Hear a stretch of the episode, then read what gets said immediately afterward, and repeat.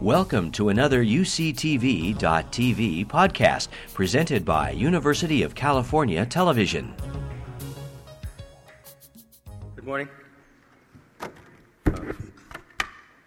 I'm Alan Heeger. I'm going to tell you uh, a little bit about the recent uh, effort oops, within the uh, uh, this E F R C grant that the uh, university, or that this institute, I, Institute for Energy Efficiency, received from the Department of Energy. We were uh, we were uh, very pleased to learn uh, a few weeks ago that we were among uh, a relatively small group of institutions uh, that was a, were uh, winners in this uh, in this competition. We. Received here approximately, or we will receive over the next few years, approximately nineteen million dollars in this program from the Department of Energy. It consists of many uh, different programs, one of which is the uh, one of which is is is, is this focus uh, on next uh, generation solar cells. Uh, as you probably know. Uh, Conversion of sunlight into electricity is a is a very attractive uh, way to create energy, to create electricity. Um, it's a known uh, method. It's been around for about fifty years. Uh, I have solar cells on on my rooftop.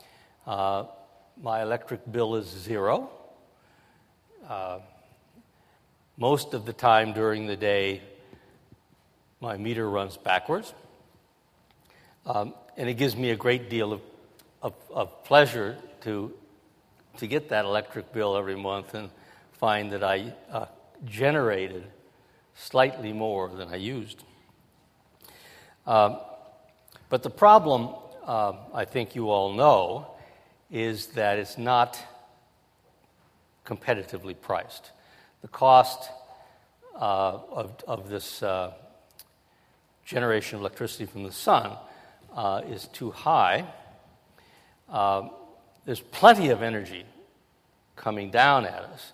Uh, usual uh, phrase is that in one hour um, we receive on the earth enough energy to supply all the energy needs of the inhabitants of the earth for a whole year.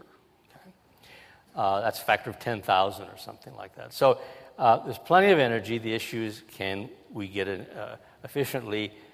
Uh, can we do this conversion with sufficiently high uh, efficiency?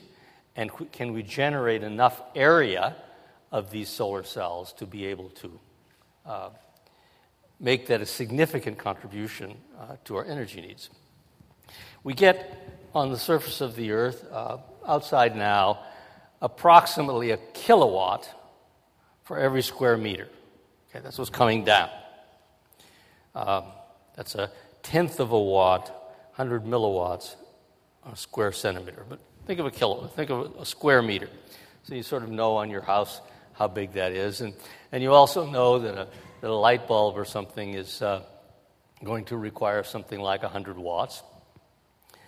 If you have ten percent efficient solar cell uh, and you have a one kilowatt per square meter, then one square meter is more or less capable of one light bulb, lighting one light bulb.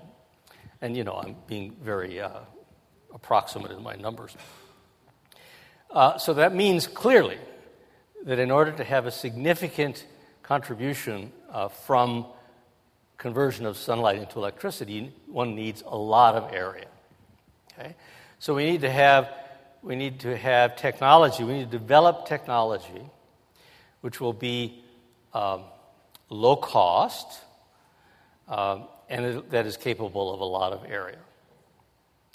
Um, low cost so that it's competitive with fossil burning uh, fuel-driven turbines for electricity. The uh, the solar cell photovoltaic effort within this uh, Department of Energy grant to the Institute has three components. One component is based on low-cost plastic solar cells. They look something like that. Uh, they look like this. Here's an example. This is a this is a uh, two-watt uh, plastic lightweight solar cell. Now, I'll spend a little time talking about this technology because it's the technology that uh, that I'm I'm fully committed to. Uh, but there's a group of us here uh, who are working on uh, the the materials that go into it, uh, the uh, precise nanoscale uh, morphology that is required uh, to make it work and work well, and the uh, evaluation, if you like, of, of the technology. Uh, a strong group. Th- th- this proposal, uh, when I read it after it was completed, uh, I had the feeling it was a good proposal, but that what would sell it was, was the strength of the team. And I honestly think that's the, that's what happened. I mean, we, we really have uh, an outstanding group of people in each of these areas, and, and I'm I'm quite confident that that's why we were successful uh, in attracting these funds. Another area is uh, indium gallium nitride-based solar cells. I'm not going to say very much about this, except to comment that um, there has been traditionally for thirty years uh, at U C Santa Barbara uh, strength and a focus on compound semiconductors uh, that goes back to uh, Herb Kroemer uh, in the in the seventies.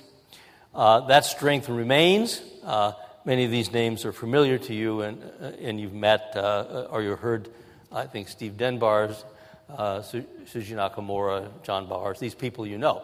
So again, a very strong group, uh, a group that uh, carries the kind of weight uh, to, to, to attract this kind of funding.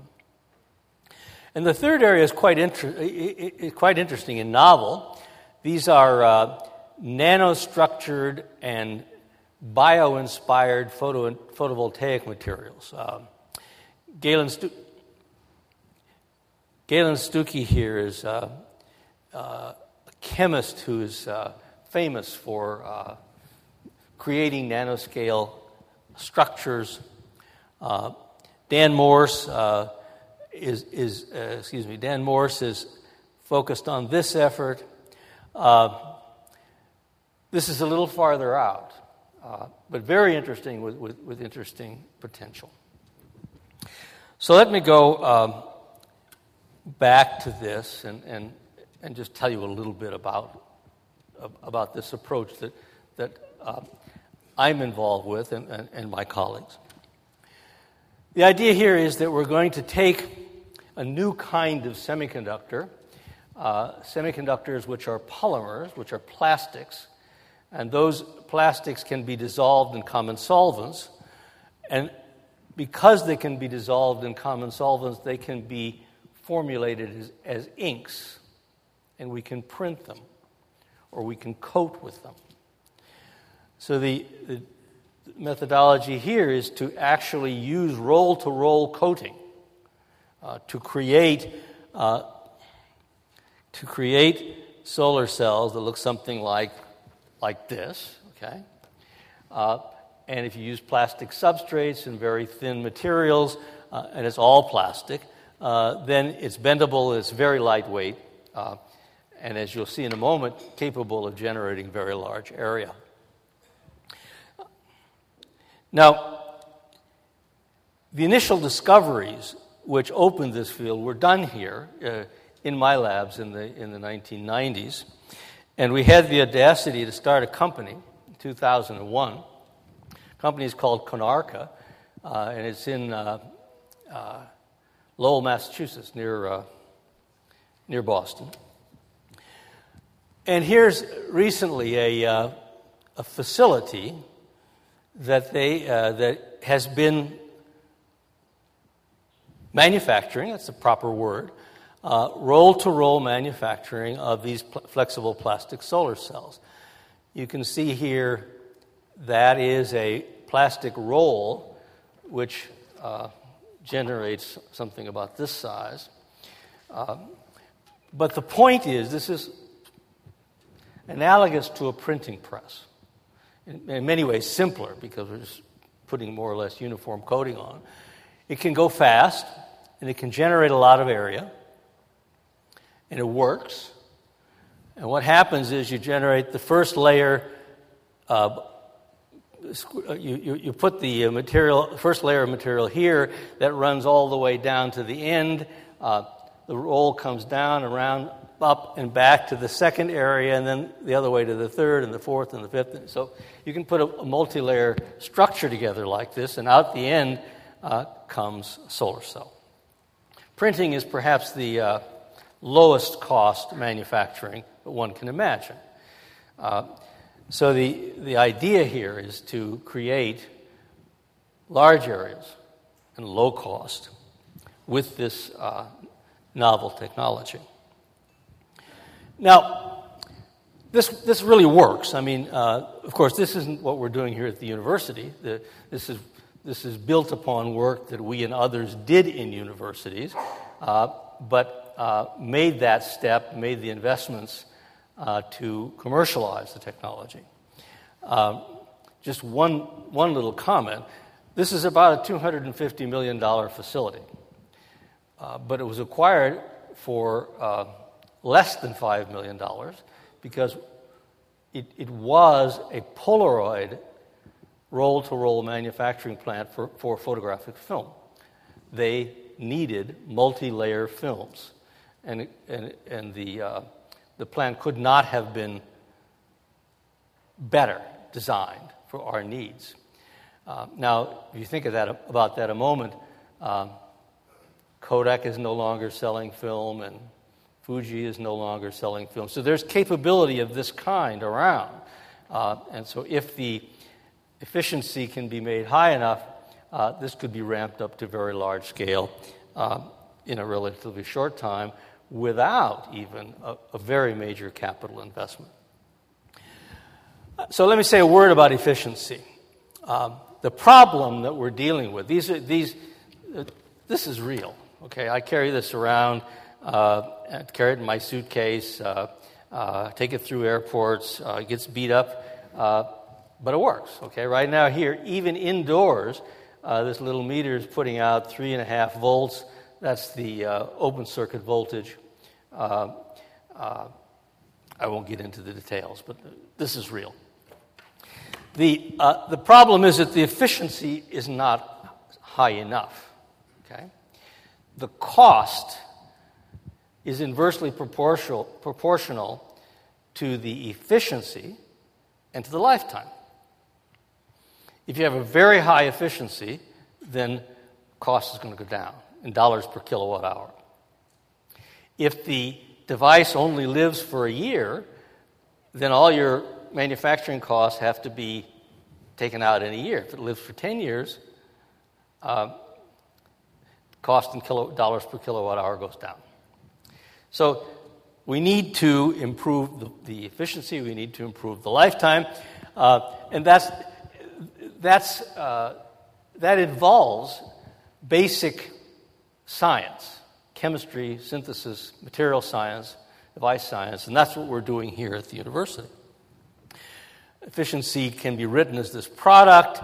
Uh, We need to collect our photon, more, more photons uh, and get a higher short-circuit current. We need to have a, materials which are, have absorption spectra that are better matched to the, to the solar spectrum. We need to have a deeper understanding of the origin of the open-circuit voltage and how to manipulate the materials uh, so, that, so that we can optimize that. And these are materials that are synthesized by chemists. So we can, if we understand this deeply enough, we can actually make what we need and put it all together.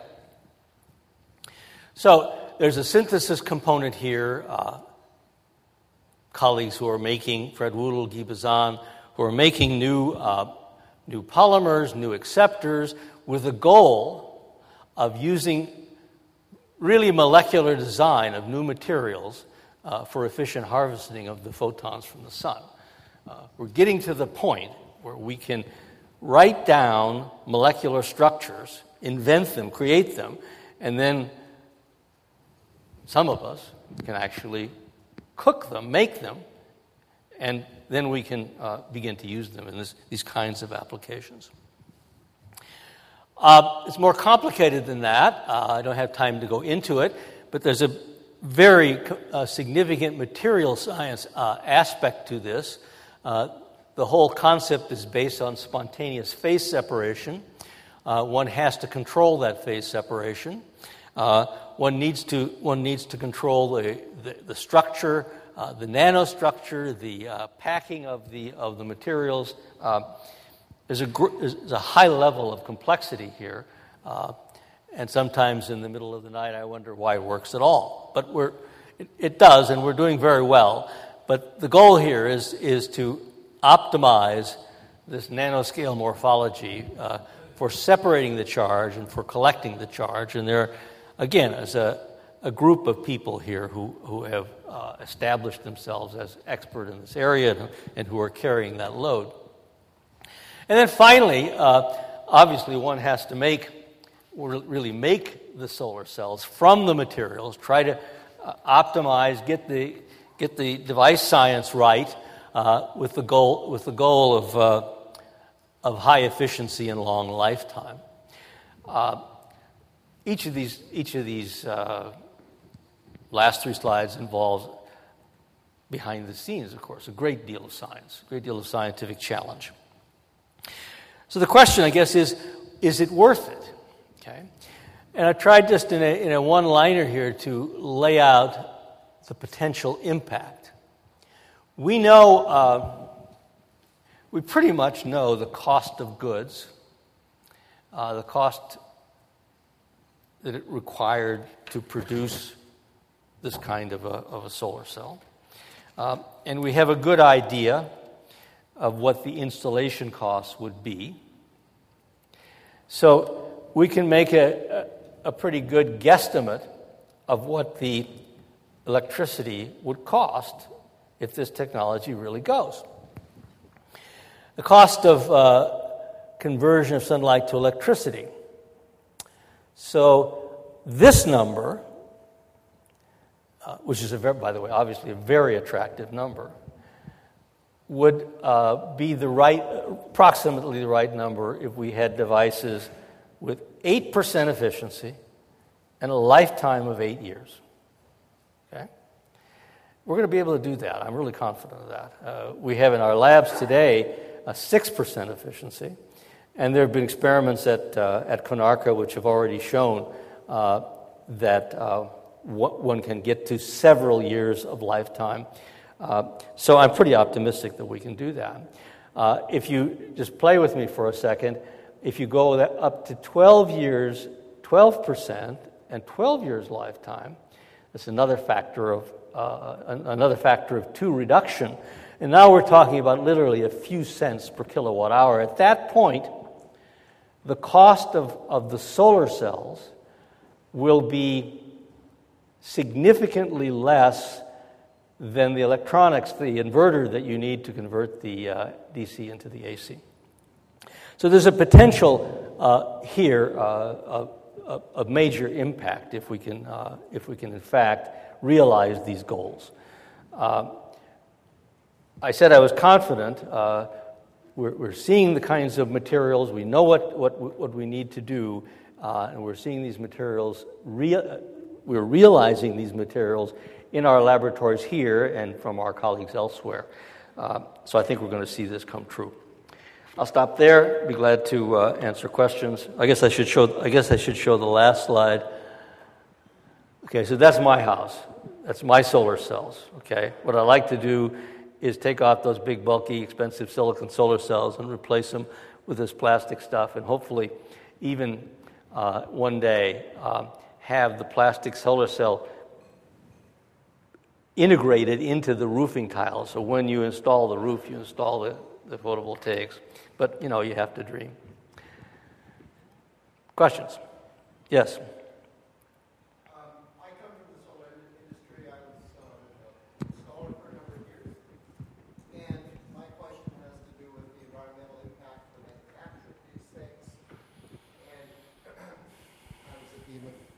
Gargano uh, lecture last night, and my question is, using his cradle-to-crave, cradle-to-cradle approach to uh, raw materials used, manufacture, et cetera, which of the P V technologies is is or can become the most... Wait, wait too, too many things, one thing at a time.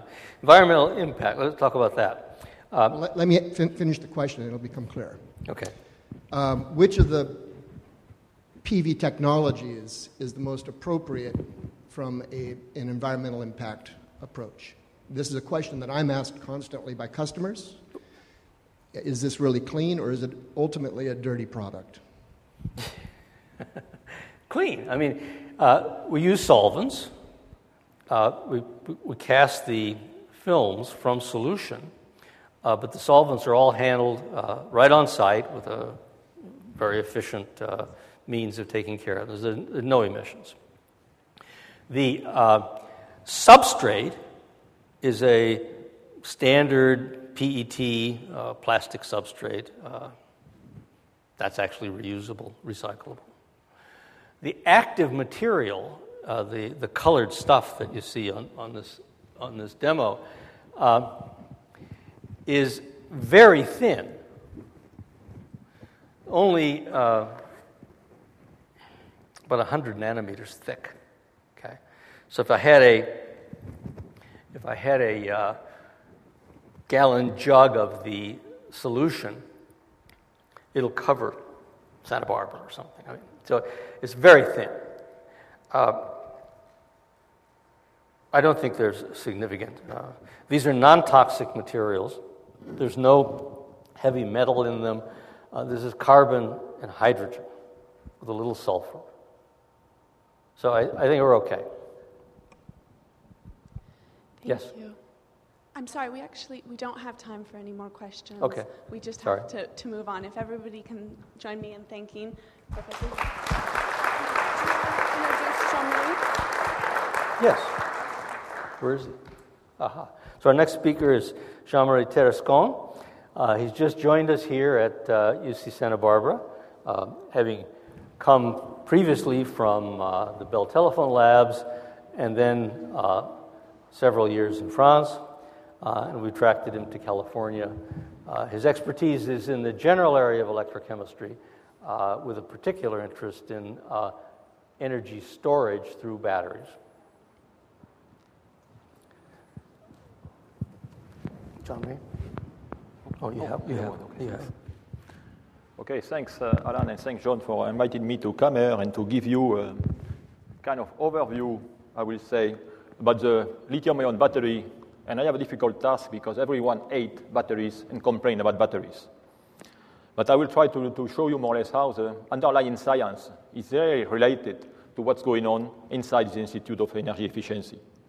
So why do we work first on the battery? And you are going to find the same issues that people have been talking for the last day, where we try to develop a new sustainable technology to better manage our renewable energy sources, maybe to couple with photovoltaics that just Alan just mentioned to you, and also to favor development of electric transportation. As you know, we want to shift from thermal to electric vehicles. Since this is the thermal, when you are burning one liter of gasoline, you are daily delivering one point five kilograms of C O two, which is about seven hundred fifty liters. So in this kind of application, what do you want? You want to store energy and to restitute it as electricity. In order to do this, we are going to use the conversion of chemical energy into electricity. Why? Because both are using the same carrier that is the electron. So here more or less the type of batteries.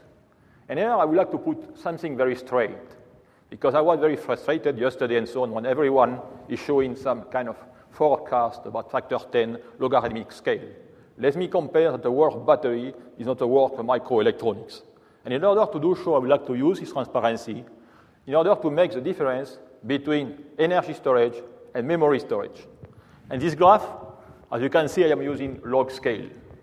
And you can see, and you know this better than me, that the progress has been huge on the field of microelectronics, where the number of actions per chip has been increased by fifty thousand in thirty years, or about fifty million number of megabits. Now, I am going to put, more or less, our progress in the field of batteries.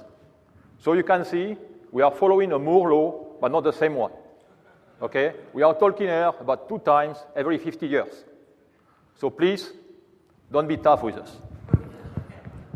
But unfortunately, the press has not been very kind to us, because this is what you look on the field, on the press, looking at batteries. You can read it. I will just read the last one, because it is the most interesting one. Our research in the field moves at a glacier pace. So they see more or less in the kind of environment that I am coming here. So let me tell you more or less now more details. What are the challenges and what needs to be done? So if you look in the field of batteries, this is more or less a different technology that you have by now. You know all of them, and out of this one, the lithium-ion technology is, of course, the most attractive one, and which has been, I will say, the greatest advance of this last century. Now, how this technology that you all have, and your laptops and your computer, does work, very simple, as indicated here. You have these two famous electrodes, lithium copper oxide and graphite, which are type of materials that are going to uptake and release lithium. I will not go into details, but the bottom line here, this is more or less what is going to control the longer the time that you will have to talk, which is more or less the gravimetric capacity, which is given by this simple formula. So, for quite a long time, people have been working in the field for twenty-five years and have defined kind of general rules. Turn out that after twenty-five years, and why we have this low progress, we end up to have these type of materials, which you have and you sell today, but you can see we are still limited. We have an intrinsic limitation. So back to two thousand, and our team, we decide, in this case, to add the size as an additional variable to composition and structure in order to see if we can promote some better capacity and so on. And what we found, in this kind of pas- passage, toward nanomaterials, will come out with completely new different mechanism, as indicated here, that we call conversion reaction. But just here, what you have to keep in mind, that by going to nanomaterials, we can get a factor of three improvements. And also, some compounds, some stones, that didn't have any conducting electri- electron and so on, can be turned into attractive interferon materials, which has already led to some products, and everyone knows the success stories of A one twenty-three and the States and developing lithium phosphate. So this has recent advance at the nanomaterial scale. So today, this is where we are. The, to- the lithium-ion batteries are, as indicated here, powering most of the electronic market, and owing to the arrival of nanomaterials, we can now reach about two hundred ten watt-hours per kilogram and six hundred watt-hours per liter. Of course, now the main question is what we could do about automotive transportation. And here, bigger challenges do arrive. Indeed, what are they? First, you want to increase energy density, always the same, and of course, as always, lower the cost. And you want to do it by a factor two at least in terms of energy density, and decrease the cost by a factor five. In order that you can go from five hundred dollars per kilowatt hour to about one hundred dollars. Of course, what is very important is safety. And unfortunately, safety and cost are changing as opposite. If you want to increase safety, automatically you increase cost and vice versa. And, so, and last, and certainly one of the most important by now, is the material processes having the minimum environmental footprint. And you need to realize how we are making battery nowadays. This is more or less a cycle of batteries, where usually you pick up elements from the ground, you need to do extraction, purification, fabrication, and this stuff is going to be costly in energy in terms of C O two. Then, since we are going to increase, increase excuse me, the amount of battery, as indicated here, you are obliged and it's going to become mandatory to recycle. And this stuff is not easy, but you need to do it, all these kind of techniques here, which is, again, going to cost high C O two impact. And last, but not least, you need to have enough chemical elements. And everyone knows that our technology today is based on cobalt, and we are kind of becoming short on cobalt.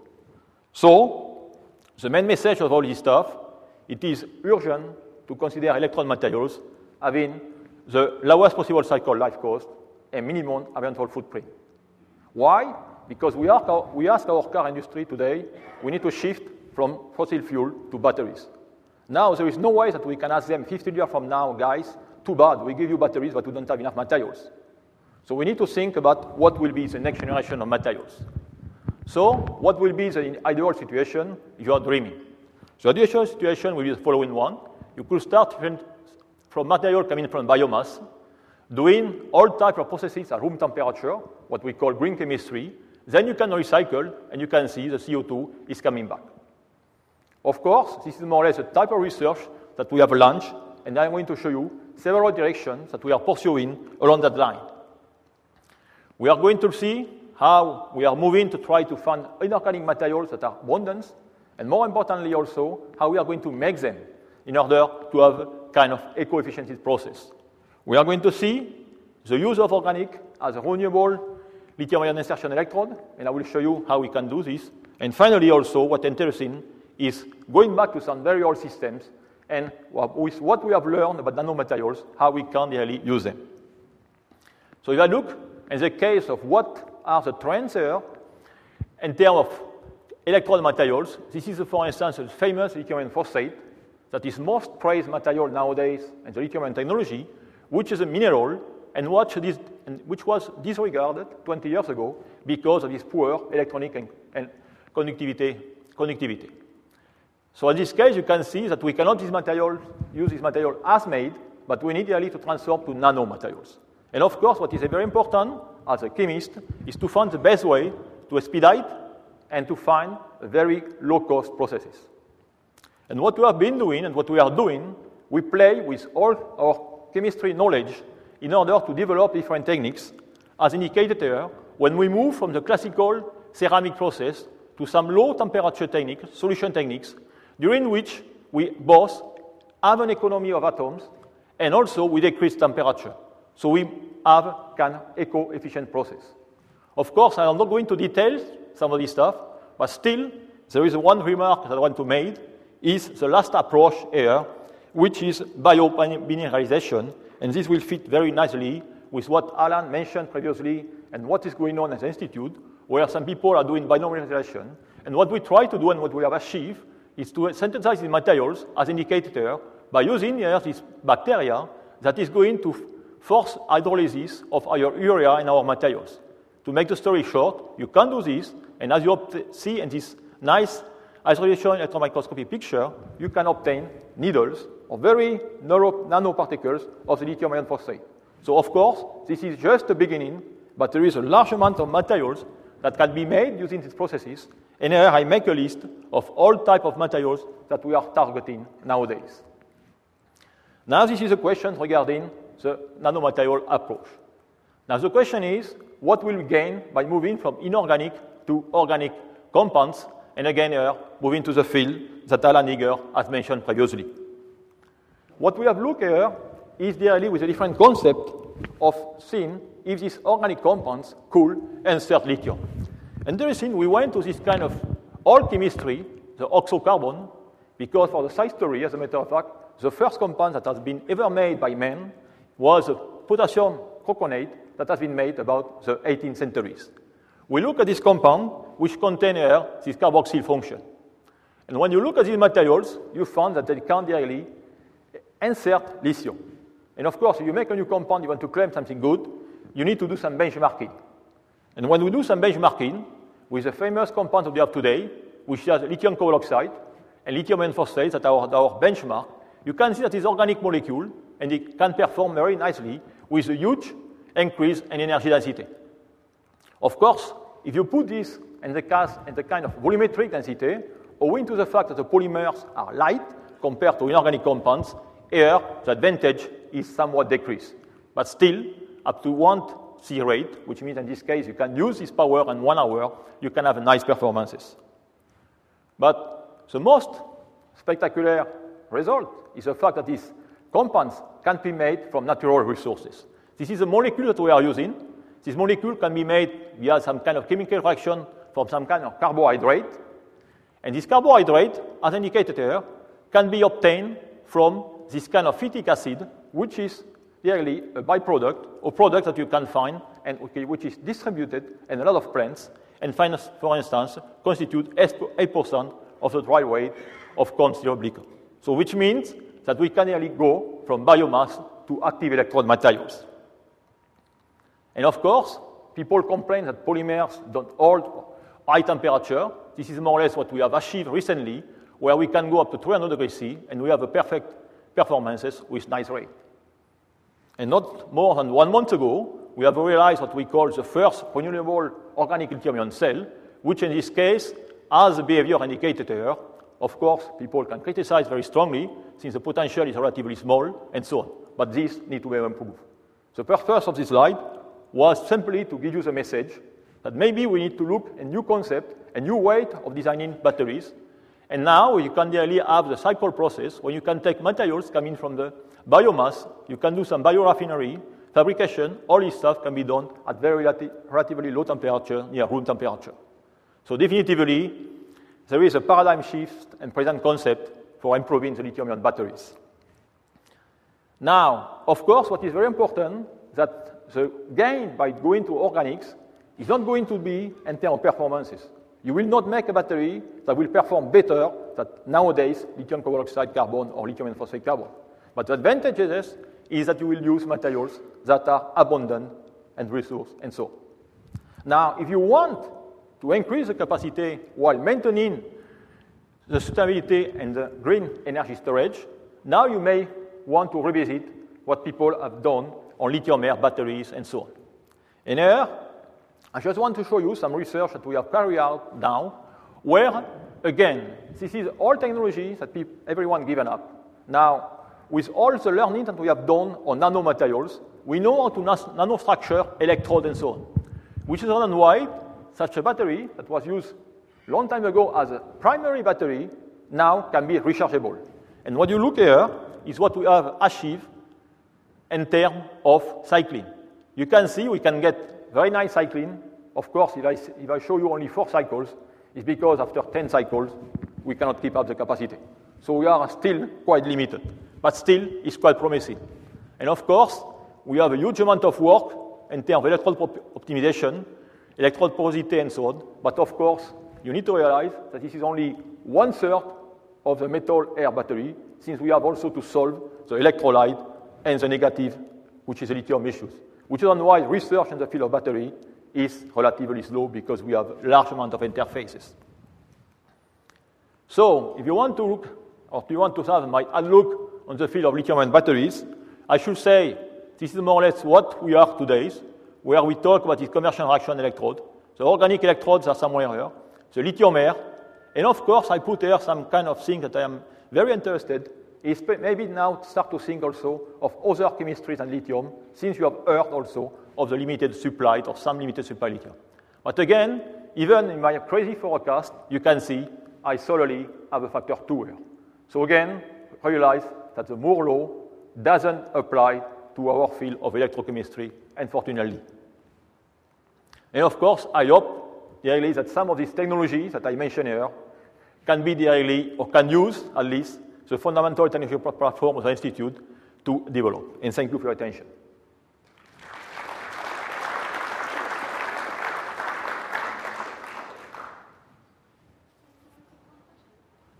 People want.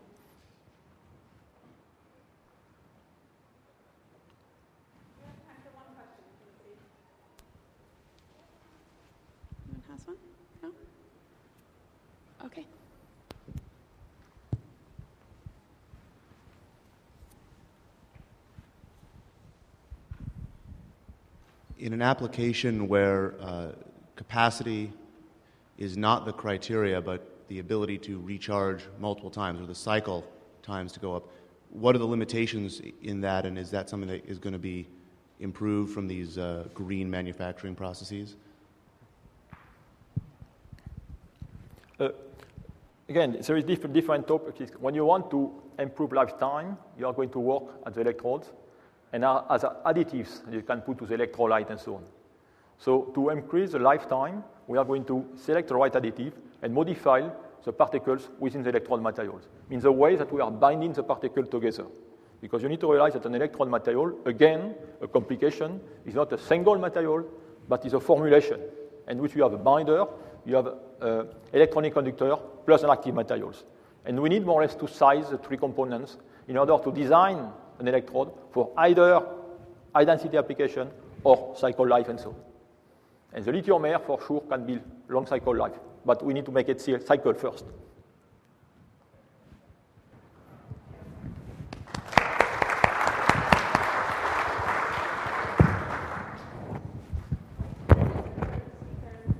Storage Group, uh, Lon Bell, President uh, and C E O of B S S T, and he'll be talking on converting transportation and home H V A C systems to operate on renewable energy sources. Thank you. I, I will try to uh, go through some of the slides I had prepared a little bit fast uh, in order to um, make up a little time uh, for a town hall meeting. Um, as, as we look at uh, some of the new innovations in uh, Uh, energy conservation, some of the things that uh, happen are adverse events, and the adverse events need to be addressed in some fashion. In particular, uh, when we have H V A C systems, these are heating, ventilation, ventilation, air conditioning systems.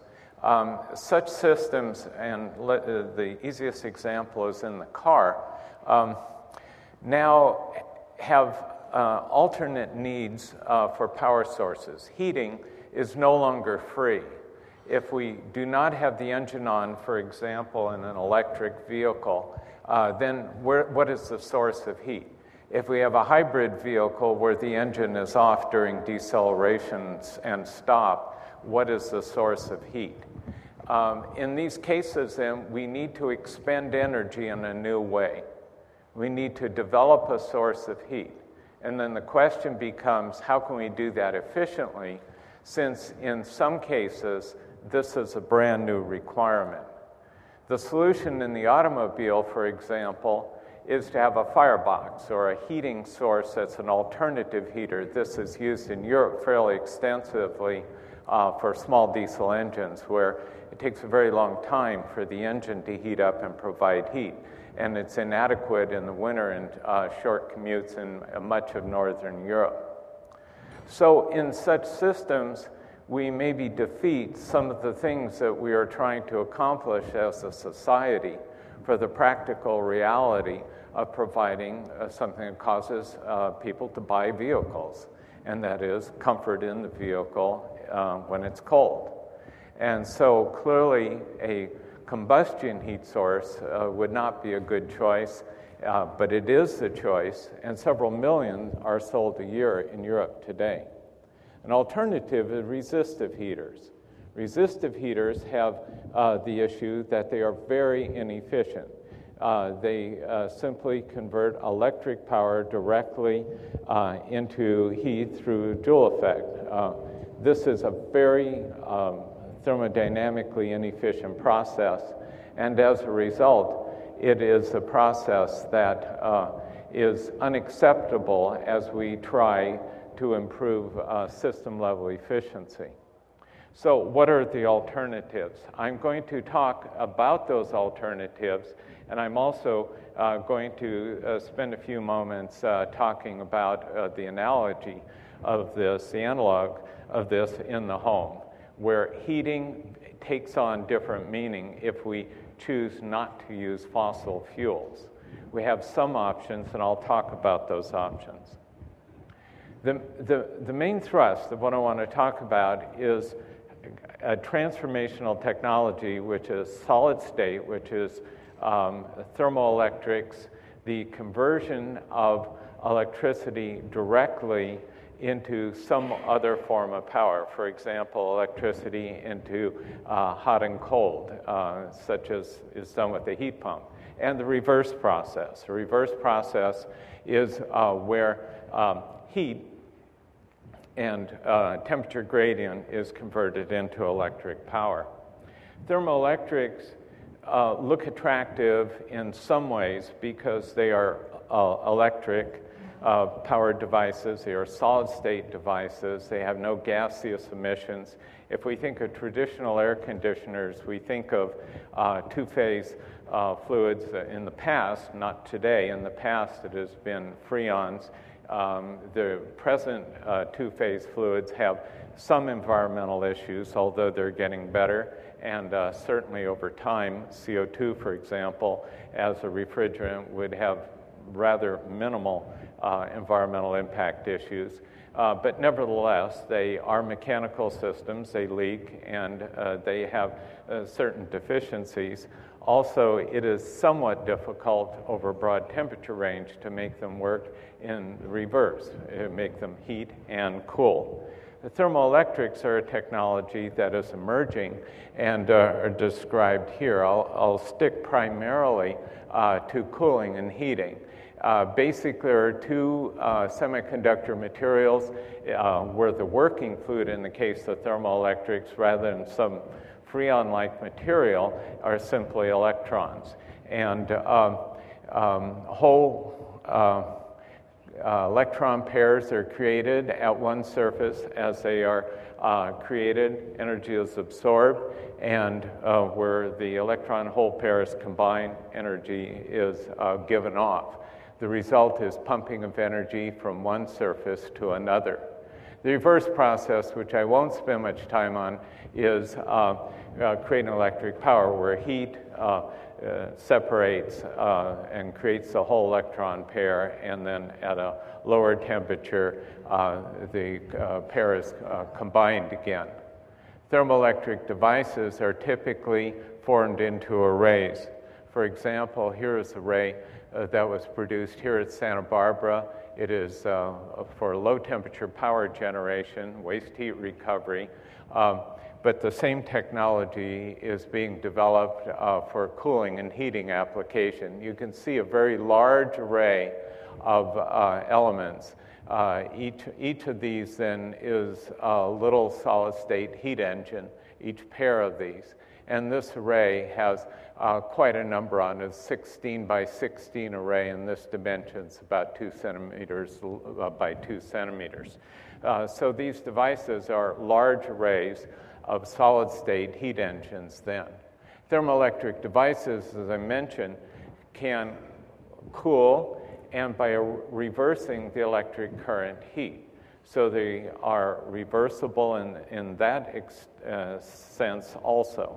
And so uh, they can provide both heating and cooling within a very simple solid state package. That's very attractive. Um, the heat that is uh, created is created in the form of a heat pump, and it follows certain uh, rules, uh, Carnot cycle uh, uh, rules that uh, Uh, allow the device to have a degree of efficiency that's measured in terms of a coefficient of performance. And that number, um, subject to second law of thermodynamics, can be up to a certain limit. But typically, uh, for devices of this sort, it's uh, the order of one and a half, two times the amount of electric power put in uh, under normal operating circumstances. With better and more efficient thermoelectric materials, that number could be higher. And one of the uh, serious problems with thermoelectrics is that the efficiency has not been high enough. And here at uh, Santa Barbara and at other institutions, that is being worked on uh, very aggressively. But there has not been much progress. It has been a long struggle. I'll talk very quickly about some of the approaches uh, to increasing the efficiency. Um, at Ohio State University, materials have gone from a level to about double what, what the materials were, and they have done so by improving uh, a factor called the power factor. This term here is the figure of merit for a thermoelectric material, and they have improved the power factor. Our measurements uh, validate uh, Uh, their results. Similarly, at Michigan State University, they have made improvements in their case. They have reduced the thermal conductivity. Uh, here at Santa Barbara, um, based on work done here and at University of California at Santa Cruz, they have combined the two and improved the power factor and improved the thermal conductivity. And the rel- result has been even larger improvements. Uh, this is about an eighty percent improvement over conventional materials. So there are some signs that improvement uh, can be made. Um, one of the uses for thermoelectrics then is uh, to provide heating and cooling. There are two problems with heating and cooling. One is the conversion efficiency, how much thermal power is created, and the second is the distribution problem. How do you get it to the occupant in the case of a car? And uh, in this case, what we're doing is heating and cooling the seat of a car using thermoelectrics. Although the thermoelectric conversion efficiency is somewhat low, the uh, efficiency of coupling it to the human is very, very high. And without going into details, it's about fifty times higher than the coupling efficiency uh, to an occupant from the automobile's air conditioner itself. About fifty times, because much of the air in the air conditioner goes to heating the roof of the car, heating the back seat if no one's there, uh, heating the floor, et cetera. Uh, so the coupling uh, is much higher in this case, even though the device is less efficient. Uh, this leads to the concept of zonal heating and cooling, or regional heating or cooling, or heating and cooling on demand. And a solid-state device that be, can be distributed readily and has a very small uh, natural size to, to uh, the heat pump devices or the engines um, is very amenable to that. Uh, in a car, in heating, um, the amount of power that is used with resistive heating in a traditional car uh, during startup is uh, about two kilowatts. If we use zonal heating and use a thermoelectric heat pump, uh, that number uh, drops substantially to a, about one third. And so the result is that a substantial energy savings compared what it would have been with just resistive heating is possible. This partially then overcomes the deficiencies uh, that were, arose uh, because we eliminated a free waste heat source in the vehicle. Um, if we just summarize very quickly and look at the home, and these are rough numbers, these are absolutely not precise, but hopefully they give a, a a correct indication of uh, the, the energy budgets uh, with different energy sources.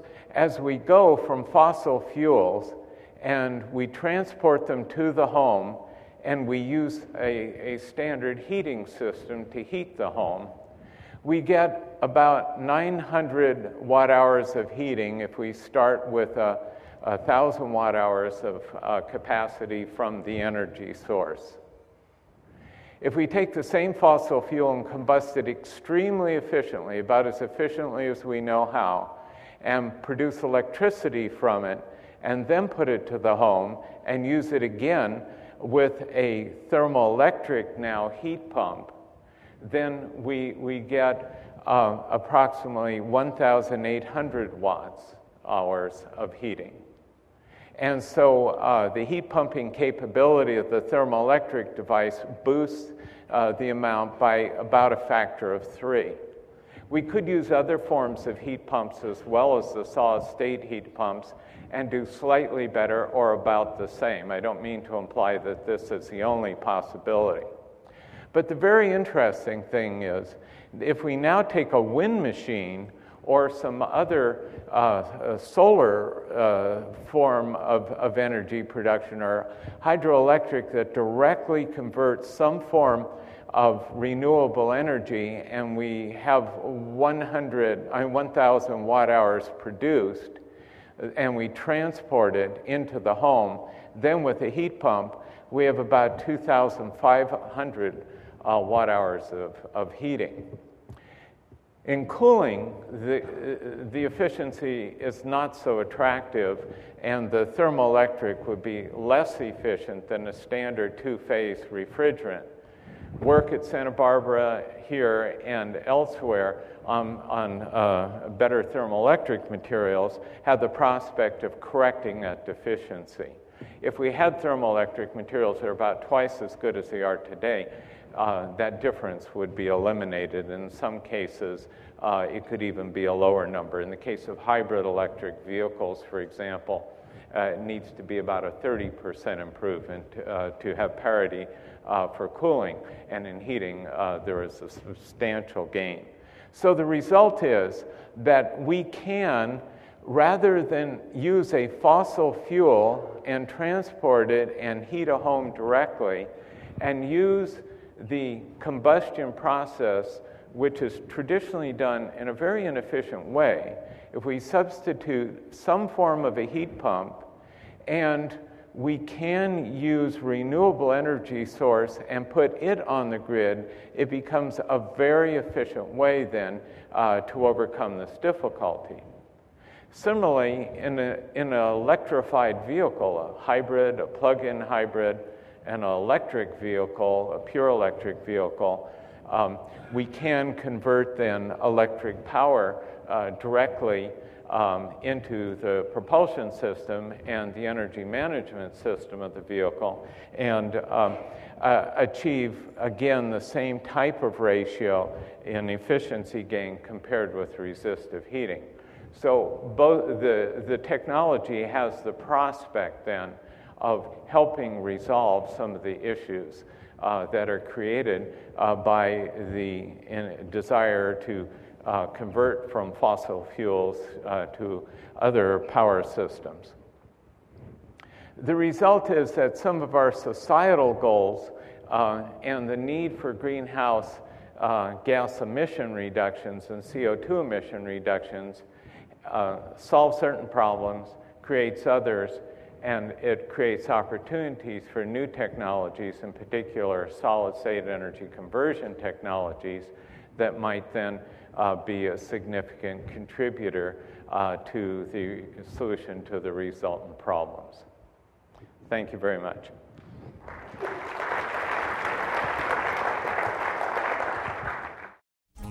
You've been listening to a podcast by University of California Television. For more information about this program or U C T V, visit us online at U C T V dot T V.